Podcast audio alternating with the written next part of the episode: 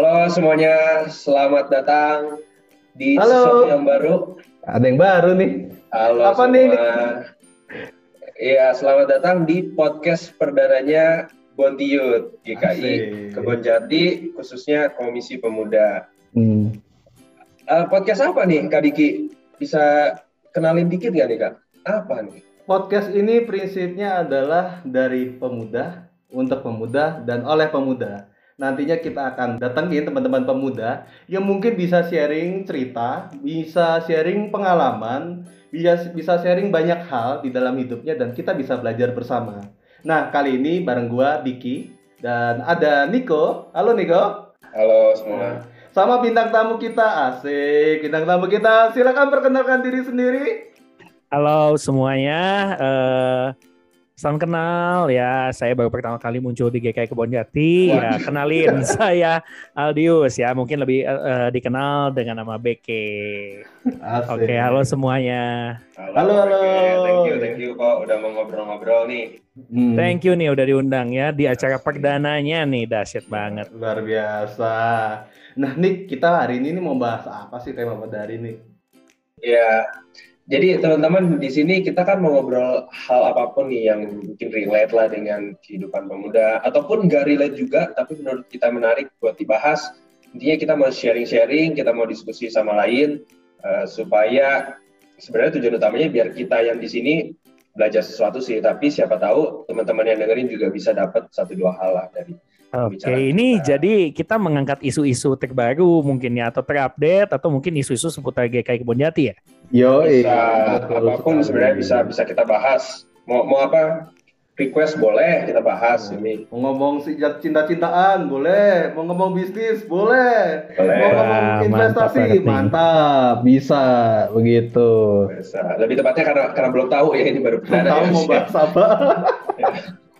Tapi kali ini kali ini eh, kita mau bahas sesuatu yang sebenarnya nggak baru-baru amat sih. Cuma memang eh, ya di obrolan-obrolan kita ini lagi lumayan menarik perhatian. Ngerasa nggak sih di feeds eh, IG misalnya di story itu jadi lebih banyak orang yang suka bantu-bantuin tuh memberikan apa kayak menyumbang atau apa sharing kebaikan mungkin. Iya, banyak banget. dibilang pamer.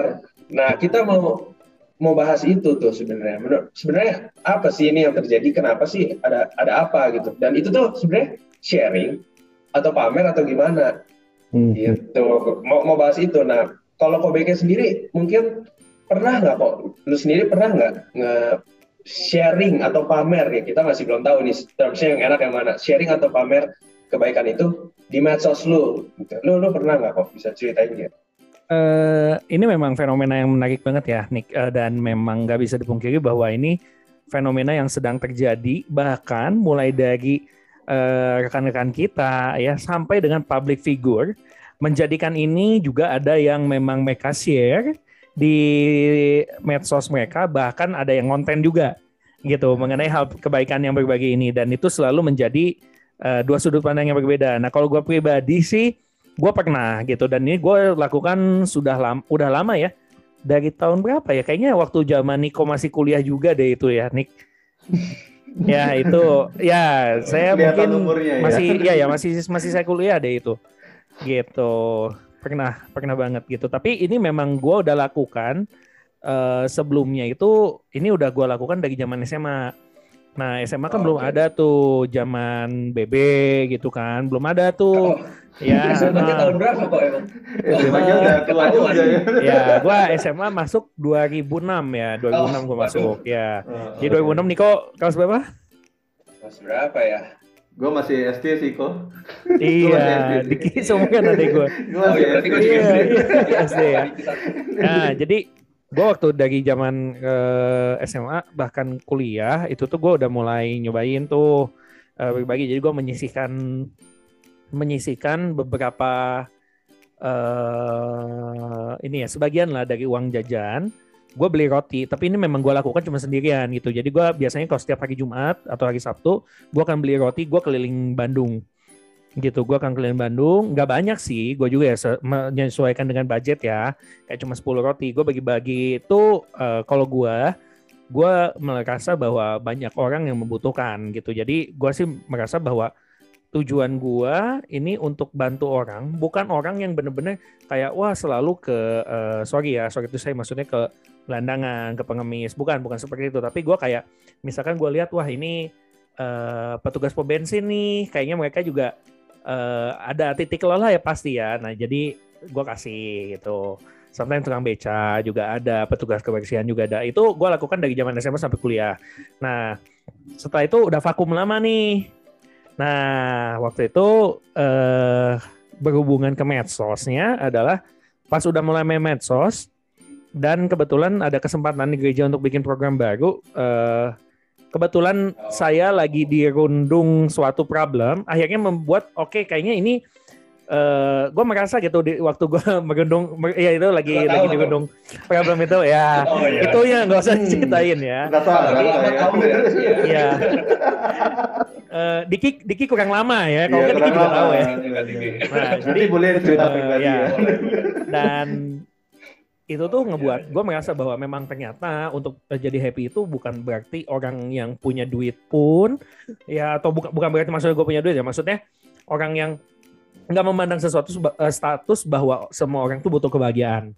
Gitu even yang punya duit sekalipun belum tentu mereka tuh bahagia. Nah gue berpikir sama temen gue akhirnya menginisiasi eh buat yuk sebuah program uh, yang namanya Smiling Project. Nah ini sebenarnya antar teman-teman di gereja dulu waktu itu. Mm-hmm. Gitu akhirnya uh, kebetulan gue sama teman gue ini ulang tahun ya, uh, sama Fanny itu uh, pemuda juga. Kita akhirnya nyisihin tuh, kita bungkusin dan kita bagi-bagi 100 uh, pieces lah, 100 pieces snack gitu, bagi-bagi keliling uh, kota Bandung. Nah memang ini waktu itu kita videoin, kita videoin, kita foto juga. Tapi tujuannya sebenarnya uh, bukan untuk kami itu uh, wah pamer nih lu bagi-bagi itu bukan pamer bukan. Karena sebenarnya tujuan kami pure. Ketika mereka menerima kita foto senyuman dari mereka itu yang pengen kita tunjukin ke dunia gitu bahwa oke okay, dia uh, kita tuh bisa bahagia gitu. Itu sih sesimpel itu sebenarnya. Hmm. pertanyaannya kalau gitu pertanyaannya sederhana begini. Nah kalau misalnya kita berbagi lalu di share di medsos ini pertanyaannya adalah apa apa nggak mengurangi esensi dalam berbaginya ya? Maksudnya gini sering kali itu kan biasanya nih ya banyak orang nyinyir. Banyak orang mungkin apaan sih uh, share gitu aja uh, eh, hal kayak begitu aja di share gitu. Nah menurut lu gimana nih? Atau aku BK boleh deh? Gue gue punya pandangannya lumayan condong ke sana sebenarnya.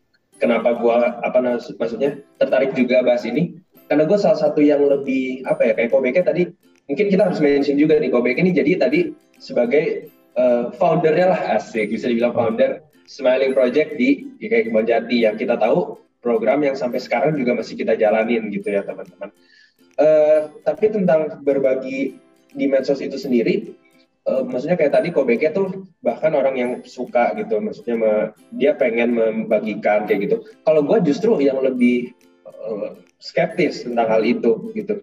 Gue merasa tadi yang kata Kak Diki, ketika lo membagikan uh, hal ini di medsos gitu, menurut gue sedikit ya walaupun mungkin nggak banyak, tapi tetap mengurangi esensinya gitu loh. Karena menurut gue kak, uh, ketika lo mau berbagi gitu ya, subjeknya itu dua sebenarnya antara yang mau berbagi dan yang dibagikan. Hmm. Ketika lu hmm. bawa bawa ini ke medsos gitu ya, lu tuh ada tujuan lain, yaitu lu pengen nge-reach ke orang-orang yang ya let's say audience ini gitu ya. followers lu misalnya dan lain-lain gitu. Menurut gua itu akan mengurangi ke apa ya namanya ke keintiman mungkin ke keintiman dari dua orang yang berbagi ini gitu. Sebenarnya kan kita mau berbagi kan? Betul. Menurut berbagi kan? Berbagi itu ya hmm. menurut gua itu dari yang berbagi dan yang dibagikan gitu. Nah puncaknya tuh karena gua pernah dengar uh, suatu kesaksian gitulah. Gue sebenarnya agak lupa apakah ini di di Bonti atau atau di kampus mungkin. Jadi ada teman gue ini yang uh, cerita dia pernah berbagi juga. Dia nggak nggak share di eh dia nggak foto gitulah. Nah si orang ini yang dibagiin eh, bapak-bapak udah tua dan ya kelihatannya gue lupa uh, profesinya apa tapi yang mungkin sorry memang di uh, yang di jalanan dan lain-lain seperti itu dia tuh kayak ngomong gini ketika di kalau nggak salah waktu itu dikasih uh, nasi bungkus deh. Dia kayak bilang uh, D atau Mas gue lupa yang penting uh, D ini nggak di di foto dulu nih. Kayak gitu loh. Dia kayak udah nagih bukan ini tuh cuma buat di foto-foto ya? Kayak gitu. Jadi yang gue uh, dapat dari situ tuh mereka tuh kayak mengorbankan harga dirinya gitu loh. Menerima itu untuk jadi kayak buat konten doang gitu loh. Dan itu jadinya menurut gua mengurangi aja esensi untuk si orang kedua itu demi orang-orang uh, audiens ini gitu. Padahal esensi berbagi ya menurut gua dari yang berbagi ke yang dibagikan. Hmm, kalau kau pikir gimana nih? Nah sebenarnya gini kalau di gua dari sudut pandang gua gini nih uh, ini kan waktu itu tuh hanya sekedar option ini ya, maksudnya gue sama teman-teman uh, keliling Bandung gitu, itu belum jadi program di pemuda sendiri. Nah waktu itu kebetulan pas waktu ngobrol-ngobrol, kayaknya kita perlu nih untuk program pelayanan gitu, dan akhirnya kita inisiasi oke okay lah si Smiling Project ini karena memang beberapa waktu itu yang ikutan juga dari pemuda, oke okay lah kita bawa nih program ini ke pemuda. Nah tapi memang tujuan kita kenapa foto ini untuk dokumentasi. Dokumentasi apa? Dokumentasi kita uh, viralkan di media sosial itu sebenarnya ini sebelum uh, ini ya banyak tren sekarang itu kan yang berbaginya itu malah disalahartikan gitu. Jadi uh, zaman dulu aja pasti banyak yang nggak uh, setuju atau uh, seperti Niko tadi pandangannya gitu. Nah tapi gue melihat ini bahwa waktu itu kita berbagi ini Smile Project kan udah beberapa kali ya. Hmm. Nah tapi puji syukurnya apa yang apa yang kita lakukan ini didukung oleh tim yang sangat luar biasa. Makanya kita nggak cuma sekedar bagi-bagi makanan gitu. Jadi eh, waktu pertama kita itu yang saya ingat ya, kita sempat bagi-bagi makanan itu yang pertama. Terus yang kedua itu kita sempat eh, bagi-bagi ini, bagi-bagi apa? Si KFC, 100 hmm. KFC, hmm. gitu. 100 KFC itu kita keliling Bandung jalan kaki, yang gitu. Braga, eh Braga, alun-alun. Ya, alun-alun, gitu. Nah terus udah gitu eh, ada juga kita sempat ke eh, ini yayasan eh, anak rumah ka, rum, an, yayasan kanker anak ya. Oh ya. Ya, nah kita di sana eh, kita bukan bagaimana tapi kita kayak beraktivitas dan kita bikin panggung boneka gitu. Ini kan untuk anak-anaknya. Jadi dokumentasi di sana. Terus kita juga sempat uh, waktu itu pas waktu lagi bahas toleransi, kita smiling projectnya mana ke pesantren. Jadi hmm. untuk membangun hubungan dan kita juga sempat ke panti jompo. Jadi hmm. memang ini kalau kita kombinasikan yang akhirnya ngebuat bahwa oh iya si Smiling Project ini nggak terbatas hanya kepada orang-orang yang benar-benar nggak mampu gitu. Nah dan terakhir itu gue ingat banget yang pas sebelum pandemi kita melakukan ini kita bagi-bagi ke ojek online. Ya.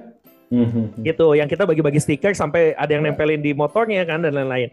Dan uh, waktu pandemi kita juga sempat melakukan uh, untuk kita bikin campaign kan lewat si Smiling Project ini campaign jangan lupa pakai masker dan itu kita berikan ke uh, para pedagang kaki lima. Yeah. Gitu. Nah, sebenarnya value-nya jauh lebih besar daripada sekedar memberi gitu. Dan ini ternyata malah bisa kita gunakan untuk campaign juga. Nah, dan uh, esensinya memang ya setiap orang kan banyak ini ya, banyak ada yang ngomong ini ngomong itu. Tapi uh, kalau kita sih sebenarnya tujuannya bikin video ini adalah untuk apa? Nah, yuk kalau misalkan kita hanya terbatas dengan 100 misalkan ya, kita punya budget misalkan cuma untuk 100. Tapi dengan kita campaignkan ini, kita nggak tahu siapa yang terinspirasi. Dan ketika ini terinspirasi, jadi perpanjangan tangan kan, jadi akan jadi lebih luas riaknya gitu. Sesimpel itu kita eh, yang kita bayangkan dan ternyata kebukti. Kebuktinya apa? Ternyata si Smiling Project ini dibawa ke eh, salah satu gereja juga. Itu eh, rekan kami juga dia bahkan sampai ngetek tek inspirasi dari Smiling Projectnya GKK Ponjati. Hmm. Gitu. Bahkan kalau eh, ini eh, saya belum konfirmasi gimana, tapi anak-anak dari Choi juga waktu TRP dia bikin yang namanya Happiness Project. Oh iya.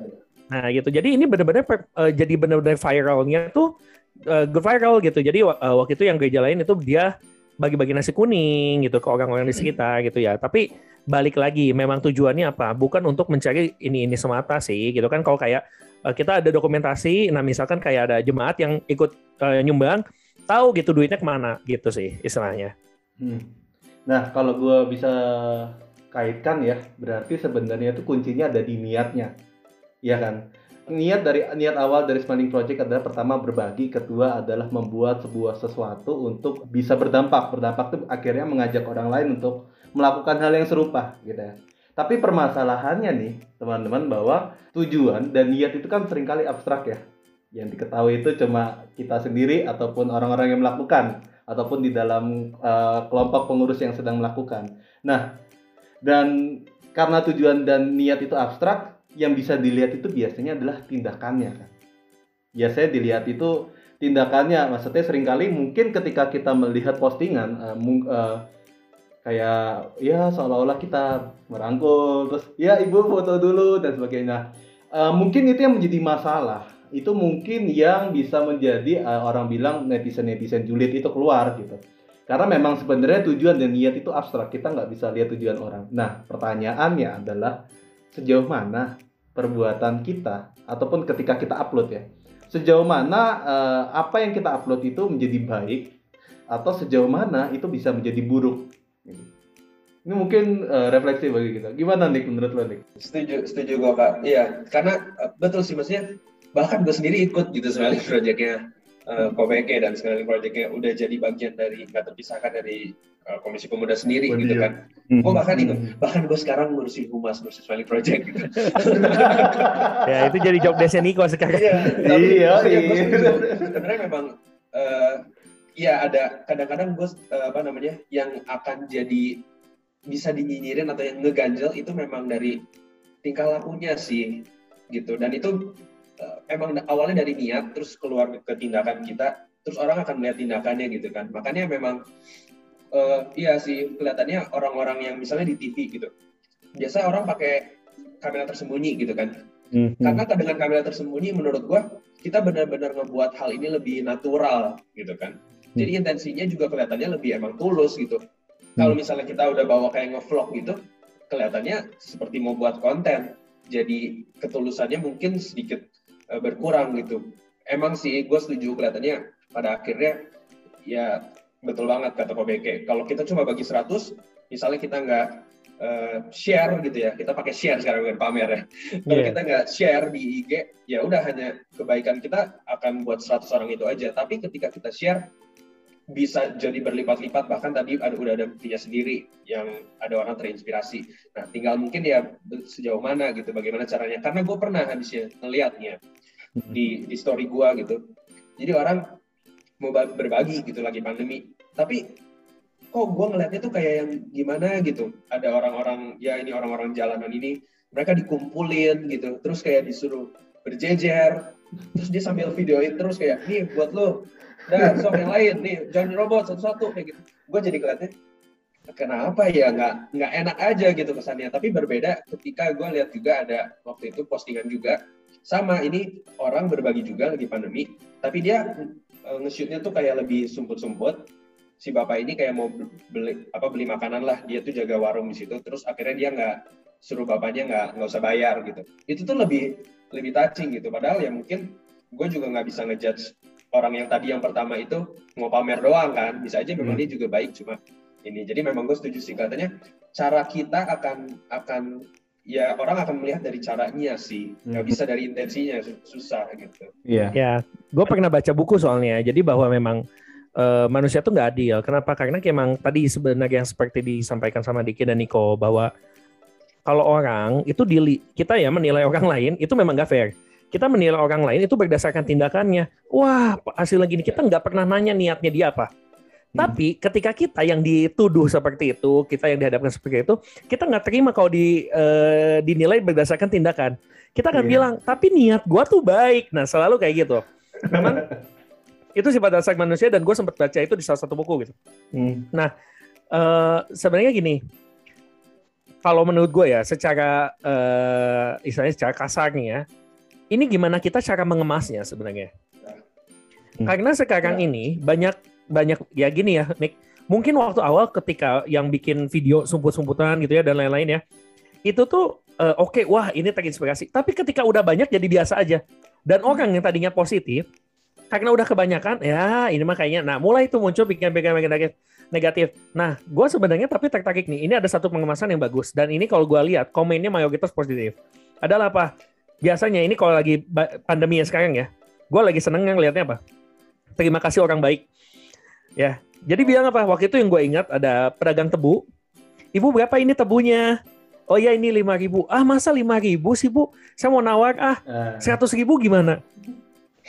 Ya, dua ratus ribu gimana? Tiga ratus sampai si ibunya nangis kan sampai bergelut itu wah that's good point gitu. Itu eh, tapi uh, ini kalau akan berkembang lebih banyak dan salah pengemasan di satu orang ini mengambilnya bisa jadi panjang dan berbuntut. Nah tapi sebenarnya kalau gua waktu itu paling seneng ya sampai sekarang benar-benar membekas adalah eh, gue lupa itu video di Bandung atau di mana gue tapi lihat di YouTube. Ini video yang menurut gue bagus benar-benar bagus gitu. Pionir lah menurut gue karena dia ini berbaginya adalah dengan cara seperti dia memang pakai itu hidden cam.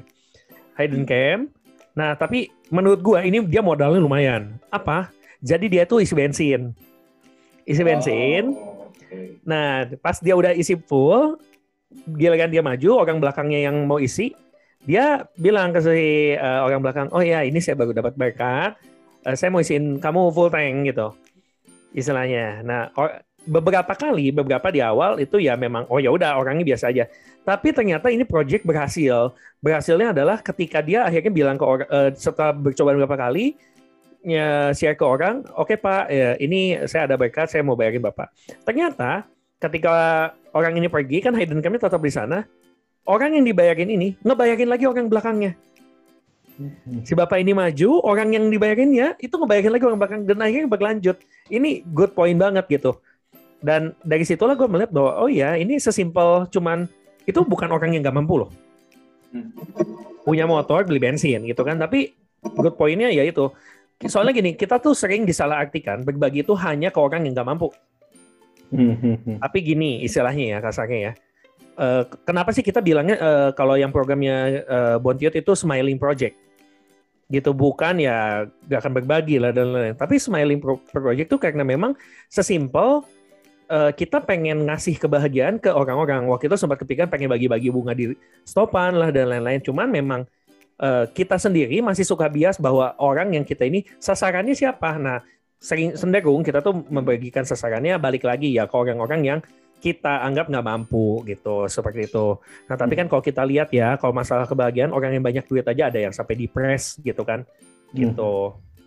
Oke, okay. mantap, mantap, mantap. Betul, betul, betul. Ya soalnya ini fenomena yang lagi banyak banget nih bahkan sampai ada yang disalahartikan kan. Hmm. Jadi bahkan sampai ya gue melihat satu selebgram udah sampai klarifikasi gitu bahwa tujuan dia berbagi ini apa gitu. Tapi tetap aja ada orang yang salah mengartikan gitu. Gitu. Oke. Okay. Jadi ya, yang ya. tadinya niatnya perpanjangan tangannya tangannya baik gitu, tapi jadi buntung gitu karena salah gitu. Akhirnya jadi dihujat. ya gitu. Oke, okay. kalau yang dapat gue simpulin adalah ketika kita mau sharing, berarti sharing uh, sharing dalam medsos ya berarti. Itu pertama-tama mungkin formatnya adalah candid dalam tanda kutip ya gitu bahwa itu tidak dilakukan dengan sengaja orang harus tersenyum dan sebagainya mungkin seperti itu ya ataupun dengan sembunyi-sembunyi intinya nggak nggak tahu kalau ini sebenarnya sebuah project yang dikodokumentasikan karena bahkan tadi ceritanya Niko uh, bahwa jangan, orang yang menerima pun berpikir oh ini juga buat konten begitu. Jangan sampai begitu. Nah uh, ini mungkin konklusi dari diskusi kita pada hari ini. Gue melihat bahwa ada dua kontrol yang bisa kita lakukan. Kontrol pertama adalah yaitu diri kita sendiri. Kita kita mau nggak mempertanyakan diri kita? Mempertanyakan apa tujuan kita melakukan sesuatu Apakah kita benar-benar sadar melakukan sesuatu itu atau hanya sebagai kebiasaan atau punya intensi yang lain? Jangan-jangan yang kita lakuin ya kita hanya sebuah program terus uh, lakukan ya udah karena ke, udah kemarin-kemarin itu ya udah dilakukan seperti biasa akhirnya kehilangan makna. Bahkan mungkin maknanya bisa bergeser awalnya ya, memang betul sharing tapi tapi itu kan kontrolnya diri diri kita sendiri gitu. Kita nggak bisa tahu orang lain berpikir apa. Yang tahu diri kita sendiri adalah kita sendiri gitu. Itu uh, kontrol internal. Nah yang kedua adalah kontrol eksternal. Ini cukup uh, agak sedikit panjang yaitu bagaimana orang yang di luar kita ini uh, sering kali kan memang uh, kembali lagi niat itu abstrak yang dilihat tunjukkan uh, tindakannya. Nah, kontrol yang kedua ini adalah orang lain melihat hasil tindakan kita yang bisa jadi cerminan dari niat kita. Karena semua yang kita berlakukan kan biasanya kita, uh, ada di dalam pikiran. Apa pun yang ada di dalam kita lakukan kan berawal dari pikiran gitu. Jadi memang meskipun kontrol eksternal dari orang lain ini tidak tidak selalu valid, tetapi ketika ada banyak orang yang melakukan evaluasi yang sama, melakukan kritik yang sama, jangan-jangan kita perlu mempertanyakan lagi dalam diri kita, apakah kita benar-benar uh, udah tulus berbagi Nah, yang menariknya adalah kalau dari segi teologis sering kali kan kita mengatakan ya, ataupun banyak ayat mengatakan ya kalau kita memberi itu jangan sampai tangan kiri kelihatan atau jangan sampai orang lain tahu dan sebagainya. Yeah. Itu ayat yang biasa dipakai. Itu benar uh, bahwa ya kalau kita sedang melakukan sesuatu tidak perlu harus dilihat bagaimana. Kita ingat bahwa Tuhan Yesus itu nggak pernah mengatakan saya mengusir setan, saya menyembuhkan, saya uh, melakukan kebaikan dan sebagainya. Murid-muridnya yang menceritakan Tuhan Yesus orang-orang lain menceritakan Tuhan Yesus atau orang-orang lain menceritakan kebaikan murid-muridnya begitu. Yang kedua adalah ketika kita mau melihat uh, ketika kita mau sharing adalah kita melihat bahwa sharing di medsos. Medsos itu itu bisa jadi wadah kita untuk bersaksi. Ya. Bersaksi bahwa uh, kita kan uh, ingin menyebarkan kebaikan, menyebarkan sukacita. Injil kan maknanya sukacita sebenarnya. Kita mau bersaksi mengajak orang untuk membawa uh, orang juga melakukan hal yang sama, melakukan membuat orang jadi smile, smiling project gitu, membawa rasa sukacita, membawa orang akhirnya ya itu kembali lagi. Kalau yang KBK mengatakan bahwa awalnya memang tunjuk 100 tapi harapannya adalah lebih dari 100 yakni ketika ada orang-orang yang terinspirit dari tindakan yang kita lakukan yaitu tidak bisa diukur dan itu tetapi menjadi poin pentingnya adalah medsos bisa jadi wadah kita untuk bersaksi Nah, ini dia. Maka uh, podcast kita pada hari ini mungkin ada Niko dan Kobeke mau kasih closing statement sekali, uh, kalimat satu kalimat dua kalimat boleh. Gimana? Oke, okay. kalau gue sendiri sih gini, uh, eh, gue kan sekarang lagi jalanin bisnis ya, Nick sama uh, hmm. Diki, gue lagi jalan bisnis dan kebetulan gue punya mentor dan ini sebenarnya apa yang gue dapat di sana ini bisa kita terapkan bahwa ini kuncinya ya, simpel aja hati, otak, tindakan selaras sih. Asik. Iya, yeah, betul. Gitu. Karena memang benar-benar ini satu kesatuan gitu. Kalau misalkan lo uh, uh, otak sama tindakannya, tapi hati lo nggak, pasti nanti akan kelihatan kok bedanya gitu. Hmm, gitu. Jadi memang benar-benar segala sesuatu yang kita lakukan, baik itu berbagi maupun tidak, baik itu uh, uh, kita mau share ini di media sosial ataupun tidak, tetap hati otak tindakan harus selaras gitu. Even beberapa orang pun berbagi walaupun tidak di-share di medsos ya ada intensi-intensi lain gitu. Oke, okay. thank you. Niko mungkin starting yeah. closingnya. Yeah. Gue gue juga setuju banget yang komeke sih sebenarnya bahkan. Intinya integritas gitu ya, semua selaras gitu kan kok. Yeah. Dan kelihatannya memang aksi kita ini akan uh, merefleksikan intensi kita sih. Jadi uh, bahkan sekarang pun gue jadi apa ya ya gue nggak menurut gue bahkan kita mau share juga uh, secara langsung gitu ya nggak nggak nggak harus hidden cam gitu nggak apa-apa kelihatannya ya. Kalau misalnya memang intensi kita tuh setulus itu kayaknya akan kelihatan gitu loh. Vibes oh. itu kayak, kayak beda aja gitu loh. Orang yang okay. emang pengen konten sama yang emang pengen ngasih gitu walaupun sama-sama diiniin gitu. Menurut gua uh, nggak nggak masalah emang kalau intensi kita murni gitu kelihatannya orang juga akan bisa lihat. Dan yang gue paling suka dari uh, statementnya Kobeke yang harus gue ingat-ingat lagi juga sebagai pengurus humas mungkin adalah bahwa kebaikan itu bukan cuma buat orang yang kita anggap membutuhkan karena biasa kita ngekorelasi ini ke material ya. Ya Padahal, kita bias gitu. Kita iya, udah judging di awal. Gue hmm. gua baru baru banget gue lagi baca buku juga uh, bukunya School of Life dia bilang bahwa ya itu kita kadang-kadang menginterpretasikan charity dia pakai bahasa charity itu ke material gitu ada orang ada orang yang kurang secara material kita kasih karena kita ini lebih gitu padahal menurut dia charity itu memang uh, ya udah orang diberikan sesuatu yang uh, dia nggak punya gitu. Kadang-kadang ya ada orang yang lagi secara lagi sedih gitu lagi butuh uh, perhatian apa dia nggak punya itu kita punya kita bisa kasih itu juga suatu charity gitu. Betul. dan dan menurut gue itu uh, bagus banget sih. Jadi harus diingat juga mungkin ke depan-depannya ya. Nggak nggak cuma untuk orang-orang yang kita anggap secara materi aja makanya mungkin sekalian promosi juga dikit ya tentang Smiling Project sekarang kita masih berlangsung teman-teman ya Smiling Project. Tapi memang Hmm. karena ma- uh, masa pandemi ini sulit kalau kita mau bareng-bareng ke jalan-jalan gitu ngasih segala macam karena Hmm. ya nggak mau bergerombol juga dan lain-lain. Jadi sebenarnya kita mau ngajak juga sih teman-teman untuk Smiling Project secara mandiri gitu. Apa pun yang dilakukan terserah dan mungkin sekarang di- ditambah lagi nih, ini revisi langsung di tempat. Nggak harus secara material gitu. Habisnya tadinya kita waktu ngobrolin gitu, waktu kita nyusun ini, oh ya udah silakan aja kita berbagi kayak tadi Kobeke misalnya, Eh, ngisiin bensin buat orang belakang gitu, atau misalnya beli roti gitu, tapi material material semua. Tapi sekarang kalau dengar kayak gini, bahkan nggak nggak harus material juga menurut gue itu suatu smiling project gitu. Sesimpel ke orang tua kita, ke keluarga kita, lakuin apa aja lah yang bisa buat buat happy. Menurut gue itu kita juga melakukan smiling project sih dan, Ya, dan dampak, dampaknya adalah senyum mereka itu ya dan kita juga akan ikut tersenyum gitu kan. Ya, sesimpel kita lihat di story ada orang yang lagi mungkin Ya. mencurahkan hatinya dan just simple hello, how are you? Ya, itu juga bisa Ya, sangat ya. mendalam artinya. Smiling. Intinya kita membuat orang smile ya. Ya. Ya. Sesimpel Ayo, itu. teman-teman kita Smiling Project mandiri apa pun caranya kita ajak teman-teman mau di share di story silakan mau enggak juga silakan yang penting pastiin ha- hati kita murni gitu ya Ya, Itu dapat betul. dikontenin Oke, this is it eh, podcast episode perdana kita pada hari ini bersama gua Diki dan Niko bersama tamu kita Ko Aldius. Eh, demikian podcast sampai hari ini. Sampai jumpa. Bye. Bye. Thank you Nico, thank you Diki. Thank you, Kak Diki.